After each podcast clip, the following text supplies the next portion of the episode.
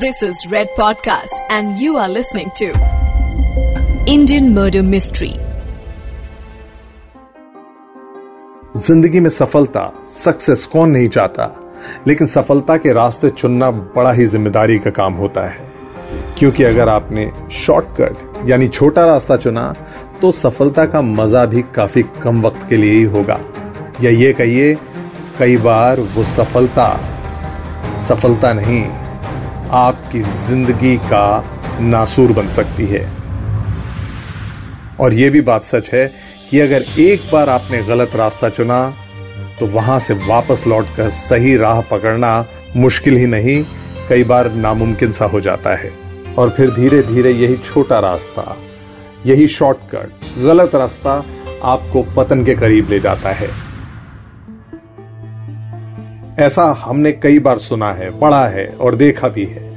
लेकिन कोई अपने मन को मनाए भी तो आखिर कैसे? सफलता तो सबको चाहिए। भवरी ने भी यही भूल की और चुन लिया एक ऐसा रास्ता जो देखने में छोटा था और उस रास्ते में शायद मौज, मस्ती और ढेर सारे ऐशो आराम थे। लेकिन उस राह की मंजिल कैसी होगी और कहाँ होगी, इस बात से या तो वो अनजान थी या शायद उसे कोई फ़र्क नहीं पड़ता था। मैं हूँ सौरभ आपके साथ। इंडियन मर्डर मिस्ट्री आप सुन रहे हैं रेड पॉडकास्ट पर और हम आपको सुना रहे हैं भवरी देवी केस का दूसरा एपिसोड।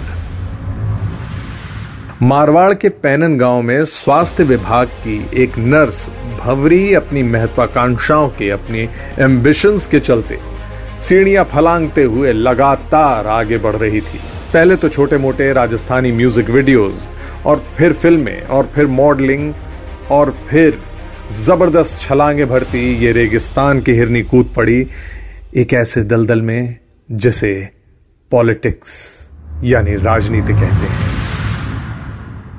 वो खुद तो राजनीति का एबीसी नहीं जानती थी, लेकिन बात जब एम्बिशन की हो तो भवरी किसी भी चीज़ को समझने में, सीखने में देर नहीं लगाती थी। और अपनी इसी खूबी के चलते उसने मारवाड़ के दो कद्दावर नेताओं का न सिर्फ़ विश्वास, बल्कि दिल भी जीत लिया था। भवरी अपने आत्मविश्वास और इन दोनों नेताओं के रसूख के बल पर अपनी राजनीतिक फ़सल काटने के लिए तैयारी कर चुकी थी। लेकिन जब उसे लगा कि ये दोनों नेता उसकी राजनीति की दाल इतनी आसानी से नहीं गलने देंगे तो उसने अपना आखिर पत्ता फेंका। जो खुद भवरी के हिसाब से तुरुप का इक्का था। हर ट्रंप कार्ड टू सक्सेस लेकिन यह पत्ता उसी पर बहुत भारी पड़ा। जैसा कि आपने पिछले एपिसोड में सुना, भवरी देवी ने टिकट मिलने का जुगाड़ ना होते देख खुलेआम ये ऐलान कर दिया था कि उसके पास एक ऐसी सीडी है, जो अगर दुनिया के सामने आ गई तो तीन दिन में राज्य सरकार तक गिर सकती है। क्या थी वो सीडी और फिर भवरी का क्या हुआ? सुनिए आगे। भवरी ब्लैकमेल कर रही थी या इसके आगे क्या हो रहा था? ये तो इस बात से ही मालूम पड़ता है कि भवरी की बात, भवरी का जो ऐलान था और जिस तरह से उसने इस ऐलान में अपने राजनीतिक संरक्षकों यानी वो लोग जिनसे उसको एक ढंग का वर्चस्व, उसको एक पावर का जो नशा था, वो मिलता था। ऐसे लोगों की तरफ़ उंगली उठाई तो दोनों ही नेताओं की सिट्टी पिट्टी गुम हो गई। और दोनों ही नेता उससे न सिर्फ़ नाराज़ हो गए, बल्कि भंवरी के इस ऐलान के बाद दोनों ही नेताओं ने उससे दूरी बना ली। अपनी साख बचाने के लिए दोनों ही नेताओं ने बयानबाजी शुरू कर दी।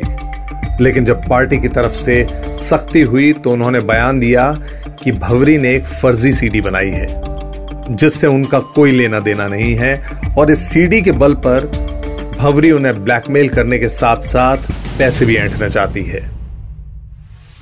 यह खेल जितना आसान लग रहा था उतना था नहीं, क्योंकि इस सीडी को बनवाने का आइडिया एक नेता की ही बहन ने भंवरी को दिया था।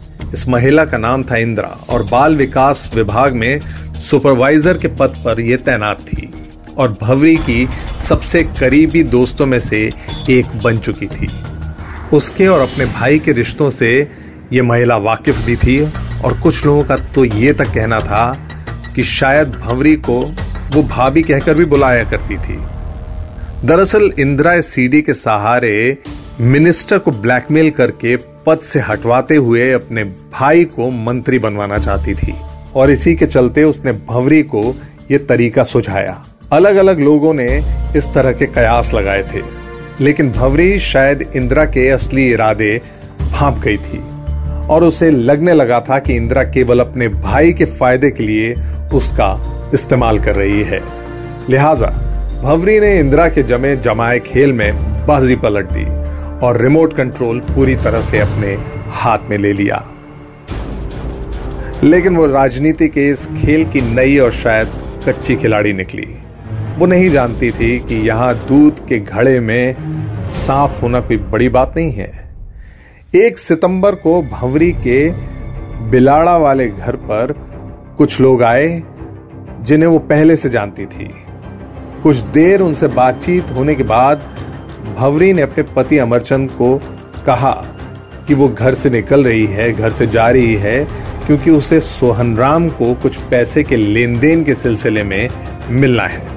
पुलिस की तफ्तीश में यह भी मालूम पड़ता है कि इसके बाद भवरी अपने घर कभी वापस नहीं लौटी, क्योंकि उसने इस बार शेर के मुँह में अपना हाथ नहीं, सर तक दे दिया था और ये हिमाकत उसे बहुत महँगी पड़ी। कुछ समय तो सब कुछ ऐसा लगा जैसे पहले जैसा ही है, लेकिन जब गाड़ी में सवार लोग, जो कि इंदिरा के जानकार थे और भवरी के बीच जाने पहचाने थे, अचानक उससे बदतमीजी करने लगे और बार बार उस सीडी के बारे में पूछताछ करने लगे, तब जाके लगता है भंवरी को माजरा समझ आ गया। भंवरी ने बातों को टालना शुरू कर दिया और इधर उधर की बातों में उन्हें घुमाती रही। लेकिन ये वो लोग थे जो आज बिना सीडी लिए भंवरी को छोड़ने नहीं वाले थे। पुलिस की तफ्तीश में यह भी सामने आया कि उन लोगों ने भंवरी को टॉर्चर करना शुरू कर दिया और डरा धमका कर हर तरफ़ से उस पर दबाव बनाने लगे। इस बीच भंवरी के बयान को लेकर हर तरफ़ पहले ही हल्ला मचने लगा था और राजनीतिक गलियारों में लोग घबरा चुके थे। जिन लोगों के साथ भंवरी गई थी, उन लोगों ने अपना ठिकाना बदलने का भी फैसला कर लिया। पर जब ये गैंग भंवरी को अपने छुपने के एक ठिकाने से दूसरे ठिकाने पर ले जाने लगा तो गाड़ी में बैठे बैठे ही भंवरी ने अपनी जान बचाने के लिए काफ़ी शोर मचाया। पुलिस की इन्वेस्टिगेशन में यह भी मालूम पड़ता है कि गैंग के सदस्यों ने ताबड़तोड़ गाड़ी भगाई और इस सब की घबराहट में उसका मुँह बंद करने की कोशिश की, जिसमें सांस रुकने या हाथापाई में गला दबने से उसकी मौत हो गई। सवाल यह है कि क्या पुलिस की इन्वेस्टिगेशन में जो आया सामने, या वाकई में गला दबा के भवरी का दम घोट दिया गया? आज ये वही भंवरी देवी थी जो कभी राजस्थान को हिलाने की बात कर रही थी। कुछ ही दिनों में राजस्थान को हिलाने की बात करने वाली, दम भरने वाली एक महिला खुद निर्जीव पड़ी थी। भवरी मर चुकी थी और पूरे गैंग के हाथ पाँव फूल चुके थे।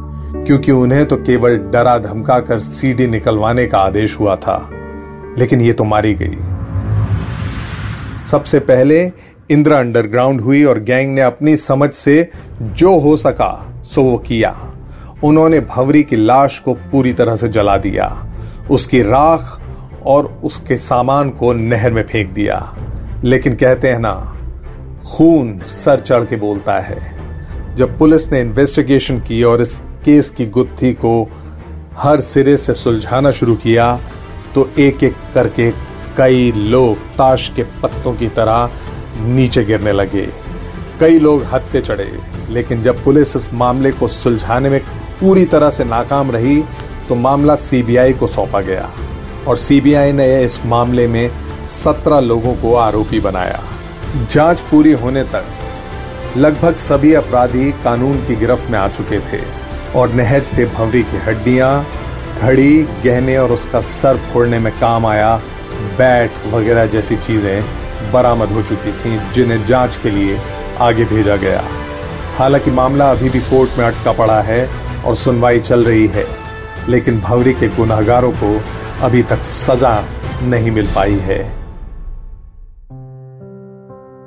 अपनी आकांक्षाओं, महत्वाकांक्षाओं के पंख लेकर आसमान में ख्वाब देखने वाली भवरी का वजूद राख होकर नहर में घुल गया और साथ ही घुल गया उसे न्याय मिलने का रास्ता। हमारी एस्पिरेशंस कई बार हमें गलत रास्ते अपनाने पर मजबूर करती हैं और उस वक्त हमें चुनना होता है सही या गलत के बीच में किसी एक रास्ते को। और हमारा यही चुनाव हमें अपने अंजाम की तरफ़ ले जाता है। सही और गलत में सिर्फ़ एक छोटा सा फ़र्क होता है। सही यानी सत्य की तरफ़ का रास्ता हमारे अंदर से सारे डर, सारे भय निकाल देता है।